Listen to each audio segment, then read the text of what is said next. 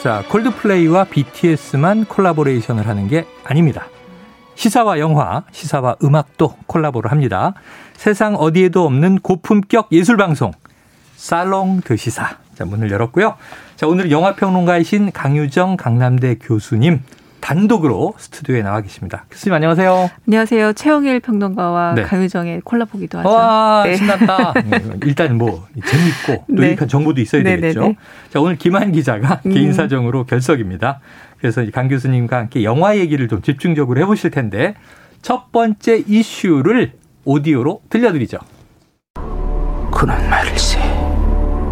조선 최고의 환상쟁이였어. 아, 자네로구만.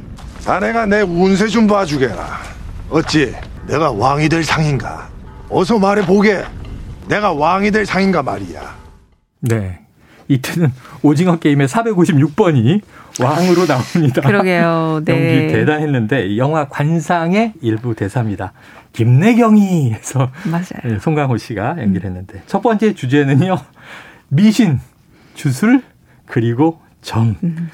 야, 이게 있죠. 현대사회도 우리나라에 있습니다. 이번 주 국민의힘 대선 경선에까지 등장을 해서 자, 윤석열 후보 손바닥에 임금 왕자 왕이 될 상이냐.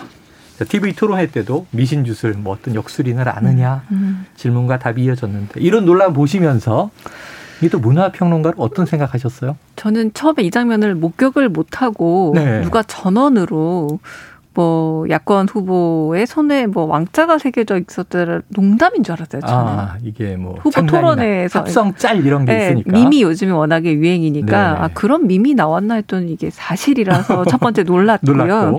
그리고 1회가 아니라 3회 아, 연속이었다는 점을 보면 우리가 그냥 그 정치적인 입장을 다 떠나서 네. 한 번은 되게 사람들에게 실수라고 인정을 해주지만 그렇죠. 음. 세번 정도면 의도를 자꾸 생각할 수밖에 아, 없는 아, 그렇죠. 게 음. 저는 이게 사람들의 그냥 평범한 개연적인 음, 상상의 흐름이라고 봅니다. 근데 거기에 또 대답이 굉장히 좀 석연치 않아서 이 음. 석연치 않음은 그 궁금증이 매우 선정적이었던 데 비해서 네. 대답은 그 선정적인 부분을 다 피해 나가서 하려다 아. 보니까 미진한 거죠. 궁금증이 네. 풀리지 않는 대답으로 될 뿐만 아니라 네. 또 우문현답이 아니라 네. 오히려 답이 더 우답이 돼버린 어, 경우들을 의혹뿐만 아니라 네. 품위 훼손하는 이런 아. 답들이 나왔잖아요. 가령 네. 손가락만 씻는다라던가 이런 아, 것들은 이 네. 점의 어떤 역술 이런 것과 관련이 없이 개인의 품위에 대해서 연상할 수 있는 부분에 예. 크게 도움이 되지 않았는데 한편으로 또 이게 또 다 자책골이었던 셈이죠. 캠프에서 음. 나온 이야기들이었기 때문에 관심을 안 갈래 안갈 수가 없고요. 네. 제가 방금 선정 적이라는 표현을 썼지만 미신이나 주술, 점 이런 것들이 모든 사람들이 믿진 않아도 네. 굉장히 호기심을 갖고 아, 있는 대상인 거는 분명합니다. 우리 왜 일간지 같은 데 뒤에 보면은 오늘의 운세 나오죠. 있으면 보잖아요. 안 믿어도 보죠. 그죠. 그거 6년 찾아서 오늘 어떤가. 찾아서 보진 않더라도 네. 뭐 인터넷 메시지에 오늘의 운세 정도 전달이 되면 보는 상황이기 때문에 네. 왜 이렇게 이 문제에 관심을 가져야 하는 것 자체는 음. 사람들이 갖고 있는 본능을 누르라는 말처럼 들려서 네. 좀 무리하지 않을까 싶기도 합니다. 그래요. 지금 이제 벌어져 있는 현실의 이야기를 한번 분석을 해 주셨는데 아까 오디오로 들으셨지만 영화 관상 2013년에 저도 이거 너무 재밌게 봐서 그렇죠. 야, 우리나라 네. 영화 중에 이렇게 몰입감 맞습니다. 있고 네. 흥미진진한 영화가 있었던가 한번 관상운을 소개해 주시죠. 자, 이 영화의 뭐 내용과 의미 어떻게 좀 소개해 주시겠어요? 딱 처음 시작할 때 음. 그런 말로 시작해요. 어느 관상가가 음. 나더러 죽고 나서 목이 잘릴 거라고 하더니 이거 어. 딱 거짓말이었나 보다. 어. 나목 잘 붙어서 죽는다라고 어. 얘기했는데 그 이제 한명 회였던 아, 거죠. 아, 나중에 부관 참시가 되는 그러니까 아. 정말로 죽고 나서 다시 목이 잘리는 네. 그러니까 굉장히 조선 시대에는 그런 상징적인 네, 형벌도 네. 많았으니까요. 점이 결국은 맞았다. 네, 맞습니다. 그래서 이제 관상에서 시작을 합니다. 네. 뭐 다른 이때 당시에 뭐 궁합, 관상 이렇게 좀 우리의 전통적인 역술을 가지고 영화로 네. 만들어지는 게 유행이었는데 그 1탄이 바로 관상이었던 거고요. 음. 너무 잘 나왔죠, 영화가. 음. 이잘 알고 시다, 알고 계시다시피 송강호 씨가 관상을 매우 잘 보는 관상가였고요. 맞아요. 그런데 지금 좀 내려가 살고 있는 겁니다.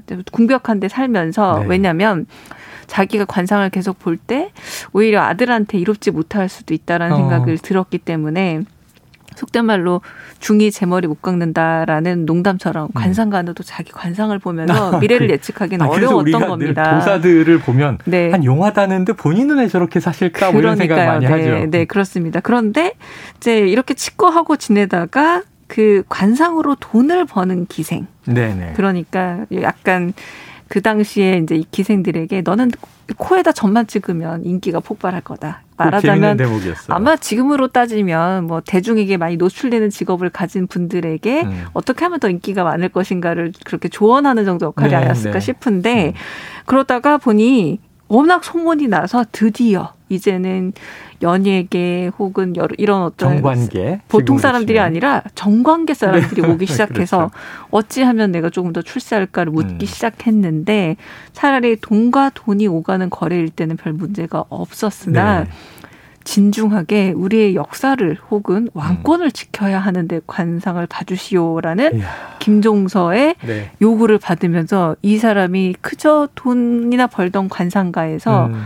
갑자기 세조도 만나고 한명회도 네. 만나고 김종서도 만나게 되는 누가 영물을 꾸밀까 이런 것도 그렇죠. 그 안으로 되고. 깊숙이 들어가게 되는 영화가 네. 바로 관상입니다. 야 관상 그 얘기가 벌써 한 8년 전 영화인데 너무 좋은 영화라는 게 지금도 그 장면이 생생한 그렇죠. 맞아요. 김종서 장군이 이제 백인식 씨가 네. 그 호랑이의 관상으로 와, 등장을 호랑이의 해서 관상이다. 세조는 이제 이정재 씨가 네, 이리의 관상이다. 예, 네. 그때 이정재 씨 연기가 폭발했던 때였던 맞습니다. 것 같아요. 네. 지금도 잘하고 있습니다.만 그럼 다음 작품은 또 어떤 걸 우리가 지금 이 대선 정국에 네. 한번 교훈 삼아 비교해 볼 수 있을까요? 어, 그 다음 작품으로는 이제 킹메이커라는 외국 작품입니다. 네, 킹메이커. 네, 이 외국 작품인데 우리나라는 더 킹이라는 영화가 있고. 네, 이 관상에서는 어떤 장면이 나왔었냐면. 네. 수양의 이마에 점을 새겨 넣으면은 역모의 상을 바꿀 수 있다. 기억나요. 라고 어. 해서 거기에 문신을 새기려는 장면이 나와요. 근데 네. 그 믿음 자체가 음. 우리가 소위 말하는 뭐 손바닥에 뭘 쓴다거나 혹은 몸에 보이지 않는 곳에 뭐 뭐를 새겨 넣거나 새겨 넣는거나 하면 네. 운명이 바뀔 거라는 기대감. 손바닥 왕자하고 좀 비슷한 면이 네. 아닙니까? 그러니까 뭔가를 새겨 넣으면은 음. 운세가 바뀐다. 네. 뭐 이런 것들인데 말하자면은 자기 체면이죠. 자기 아, 체면 그렇죠. 같은 것들인데 이 관상이 특히 한국에서는 역사적으로 깊게 오다 보니까 이제 이런 장면들이 지금도 연출된다면 킹메이커는 이런 왕자를 새기거나 혹은 이렇게 얼굴에 뭐 점을 새기거나 음. 하는 어떤 행위의 문제라기보다 원래요 이 영화의 제목이 그 The IDS of 마치라고 3월 15일 이 IDS가 가장 높은 숫자래요. 음. 그러니까 3월 15일이 오히려 달로 치면 가장 꽉 차고 어.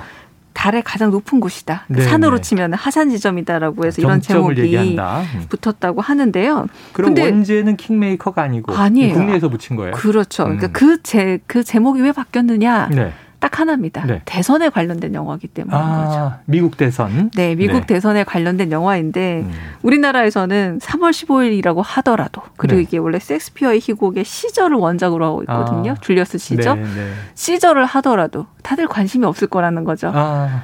뭔가 대통령 선거와 관련된 영화라는 걸 직접적으로 보여주고 싶은데 아. 뭘 하지?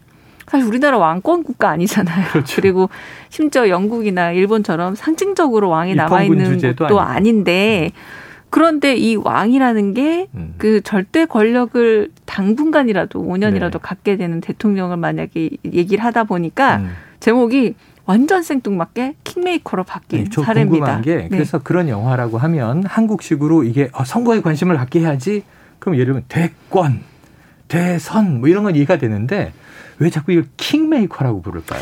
그러니까요. 그래서 저는 되게 농담처럼 이제 네. 제가 글을 쓴 것도 있는데 대학생들도 왕놀이를 좋아하거든요. 왕게임. 왕게임. 네. 음. 그 왕게임이 좀 무서운 게 뭐냐면요. 네. 그 게임에서 왕이 되면 아무런 걸 다 해도 되고 전횡을 해요. 이 왕은 왕이 아닌 사람은 지시를 따라야 시켜도 됩니다. 음. 그러면서 몇몇 사람들이 희화화되는 과정을 주변 사람들은 또 보는 게 사실 어, 왕 게임의 어. 핵심인데 음. 우리가 이 왕이라는 이미지에서 사람들을 성군의 이미지라던가 네. 내지는 되게 베푸는 음. 그런 왕의 이미지라기보다 절대적인 힘을 가진 마치 절대 반지를 가진 권력자 어. 이미지를 킹을 떠오르는데 저희 우리 한국 역사가 가슴 아프게도 군부 독재 시절도 오래 겪었고 네. 권위주의 네. 시절도 오래 겪어서 그 일종의 대통령을 정치 서비스를 해주는 가장 높은 수위의 사람이라기보다는 음. 권력을 쥐고 흔드는 사람이라는 이미지가 여전히 있는 게 아닐까. 무슨 국민에 대한 생사 여탈권을 가진 것처럼. 그렇죠. 네. 그게 아무리 우리가 민주화가 많이 되었지만 직관적으로 킹이다. 왕이다라고 하면은 음. 고생한 왕이라기보다 야너 네가 왕이야 이러면은 음. 네가 절대 권력자야 이런 말처럼 네. 여겨지는 것처럼 그 말이 여전히 남아 있다 보니 아. 이렇게 영화 제목으로도 바뀌게 되고 우리 지난주 네. 얘기했던 더킹에서도 네. 세상의 왕이 되겠다라고 어. 하는 표현을 그냥 절대적 네. 절대자가 되겠다는 말과 동치가 되다 보니 외국어는요 생각보다 신이 되겠다는 표현을 더 많이 합니다. 아, 왕이 되겠다보다 신이 어, 되겠다. 나는 신이 될 거야. 인간의 한계를 넘어서겠다. 그렇죠. 어. 오히려 모든 걸 전지전능하다면 신이란 표현을 더 많이 쓰는데 네. 우리는 이 왕이란 표현에 참 무척 민감하구나라는 생각이 좀 듭니다. 외국은 네가 신이야? 근데 우리나라는 네가 왕이야? 왕이야? 이렇게 된다는 거죠. 마음대로 하게 네. 이렇게 한다는 거죠. 네. 아, 이게 권력을 너무 이제 이 국민들 위에 있는 것으로 갖고 있는 좀 봉건적 이미지가 빨리 네. 깨져야 될 것 같다 이런 생각이 들어요. 자, 지금 이제 여러 가지 이야기들이 나오고 있는데 고발사주 의혹에 대해서 새로운 녹취컷이 나왔어요. 얘기 한번 듣고 올까요?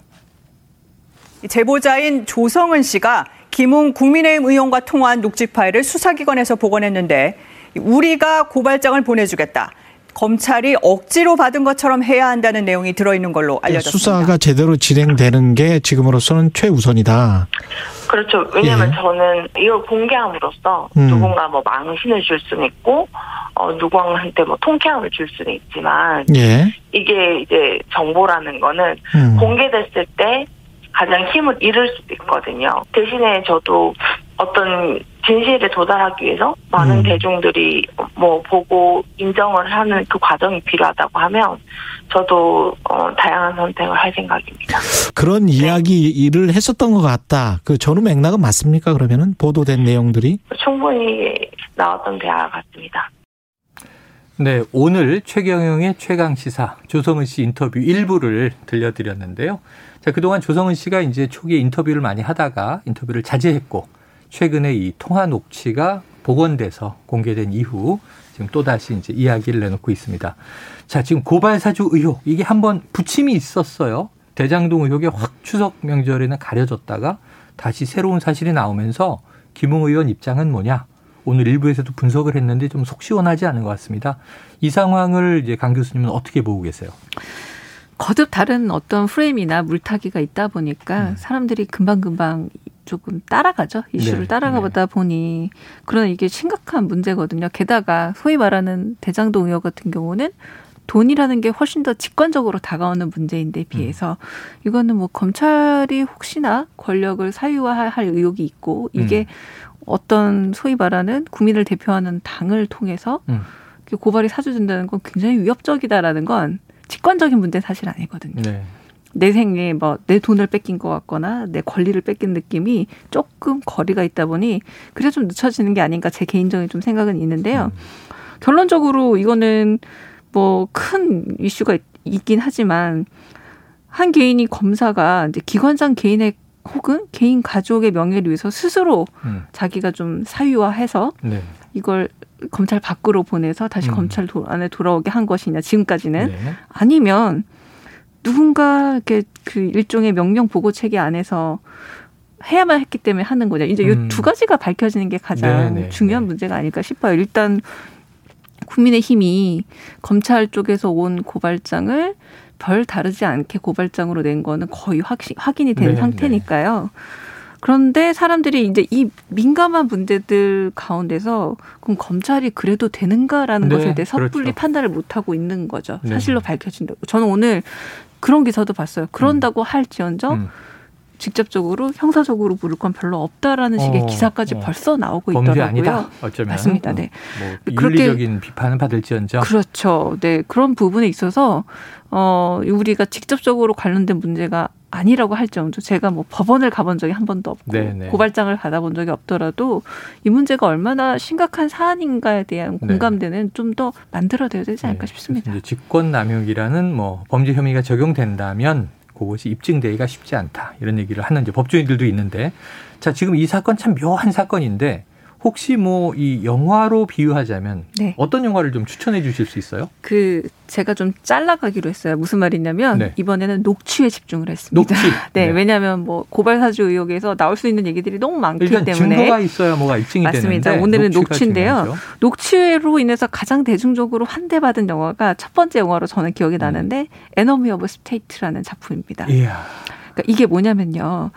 어, 그때 당시에 국가안보국에서 감청과 도청을 합법적으로 승인하자는 법안을 추진하고 있었던 거예요. 도감청을 합법적으로 네. 해버리자. 그런데 어떤 국회의원이 이를 반대하니까 거슬렸던 거죠. 음.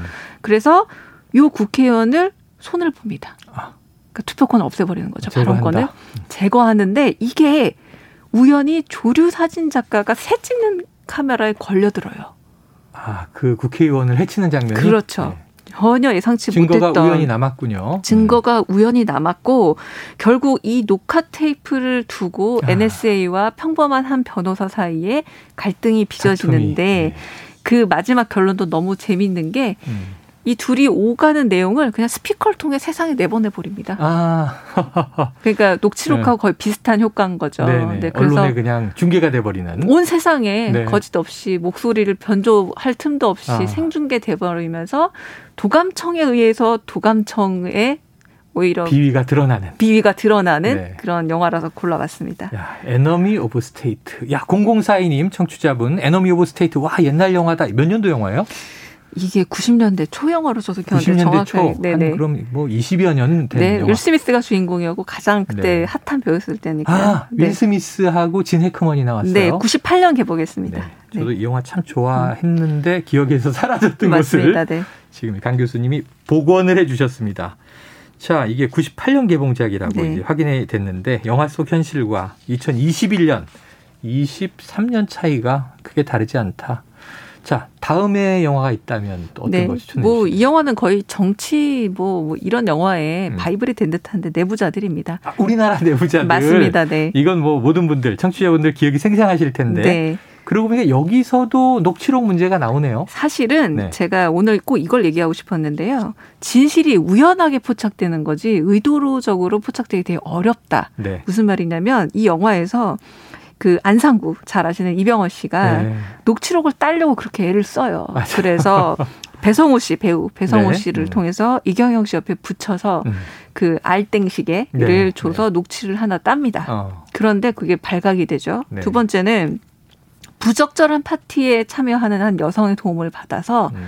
몰카를 촬영하는데 이 역시 샴페인이 쏟아지는 바람에 영상 아, 복구가 안 됩니다. 실패하게 되는. 네, 그래서 결국 가지고 있던 그 비자금 자료를 공개적으로 인터뷰하고 기자회견하면서 밝혀지게 그 되는데 딱 들던 장면 떠오르네요. 맞습니다. 네. 그러니까 녹취록이라는 게 우리가 되게 의도적으로 도감청을 통해서 녹취를 할 수 있을 것 같지만 생각보다 음. 세상을 바꾼 이런 녹취들은 네. 우연히 아까 잠깐 새 촬영하듯이 어. 걸리고 이번에도 우연히 오히려 갖게 되는 경우가 더 많다라는 거. 그래서 네. 진실이라는 게 드러나긴 쉬워도 참 만들어내긴 쉽지 않구나를 네. 보여주는 게 또 영화들이기도 합니다. 야, 이 영화의 권선징악 과정을 생각해 보면 영화처럼만 돼도 끝에 아유, 어쨌든 정의는 그럼요. 구현되니까. 맞습니다. 네. 근데 이게 되겠나 하는 생각이 드는데 자 내부자들 명대사로 유명한데요. 내부자들의 대사가 오징어 게임에 나오는 걸 보고 제가 한참 웃었는데 음. 자 모히또에 가서 몰디브나 한잔 할까 뭐 이 얘기 이제 네. 지명과 술 이름이 바뀐 대사도 있었고요. 되게 이제 화나는 대사도 있었죠. 음. 어차피 민중은 개 돼지입니다. 네. 시간이 흐르면 다 잊어버리게 돼 있습니다. 뭐 이런 얘기도 나오고요. 근데 결국은 이 영화가 검, 언, 정, 경 그러니까 검찰 권력. 네. 여기에 이제 저 조승우 씨가 검사죠. 맞습니다. 굉장히 아웃사이더 검사. 네. 언론 음. 그리고 이제 아 그 이름이 뭐더라? 무슨 민일보. 이제 백윤식 미래일보. 어, 미래, 미래. 미래 일보. 네, 미래자동차. 자, 그리고 정치와 경제. 네, 네. 재벌도 등장해요. 네네, 네, 미래자동차. 카르텔인데 카르텔이 적나라 했습니다. 그런데 제 기억에는 이거 이병헌 씨가 수상할 때 이 영화 만들 땐 너무 내용이 극단적이라고 맞아요. 생각했는데 네. 국정농단이 일어나면서 현실이 영화보다 더 드라마틱해서 네. 영화가 약하다는 생각을 음. 했다. 이 기억이 나요. 네. 여기서 백윤식 씨가 음. 미래자동차 회장님을 만나서 음. 기사에 난그 보도를 보면서 그 회장님이 뭐라 하냐면 하이 빨갱이를 때 못 생겨 못 살겠다 이런 네네, 대사가 네네. 나옵니다. 그랬더니 이제 그때 백윤식 씨가 뭐라 그러냐면 어차피 대중은 개돼지입니다라고 음. 하면서 그 뒤에 붙는 말이 있어요. 금세 잊어버립니다. 금세 잊어버립니다. 네. 네. 그러니까 사실은 우리가 잊으면 안 되는 듯해요. 음. 이 개돼지라는 게 그냥 무시한다는 측면이 아니라 기억을 잘 안 한다. 새로운 음. 이슈가 나오면 그 이슈에 따라 흘러간다라는 얘기를 아주 얘기를 하고 있는데 그래서 기억하고 있는 걸 좀 보여줘야지 이런 네. 대사들도 나중에는 어 절대로 만만히 보시면 안 됩니다. 네. 대중이 얼마나 기억력이 좋은데요라는 대사로 바뀔 날이 오지 않을까 싶습니다. 오늘 뉴스 전해드리면서는요. 국회의원이 선택적 기억 상실 아니냐 이런 얘기까지 나올 정도로 음. 기억 안 납니다는 오히려 정치인이 하고 있고 그러니까요. 국민들은 또렷이 음. 기억하고 있는 시대가 된것 음. 아닌가 영화의 대사와 다른 아이러니다 하는 생각이 듭니다. 자, 1918님 청취자분들 문자인데요. 영화와 시사의 콜라보 정말 흥미진진하네요. 좋아해 주셨고요. 5723님은 강 교수님 팬인 것 같습니다. 강유정 교수님 문학과 영화에 대한 풍부한 지식과 목소리 너무 좋아요. 네, 찐팬입니다. 감사합니다. 네. 나중에 5723이 강 교수님 사인 한번 받으시기를 네. 기원 드리고요. 자, 살롱드 시사 오늘은 여기서 마치겠습니다. 다음 주말을 또 기다려야 됩니다. 강 교수님 고맙습니다. 네, 다음 주에 뵙겠습니다. 네, 강유정 강남대 교수님과 함께했습니다.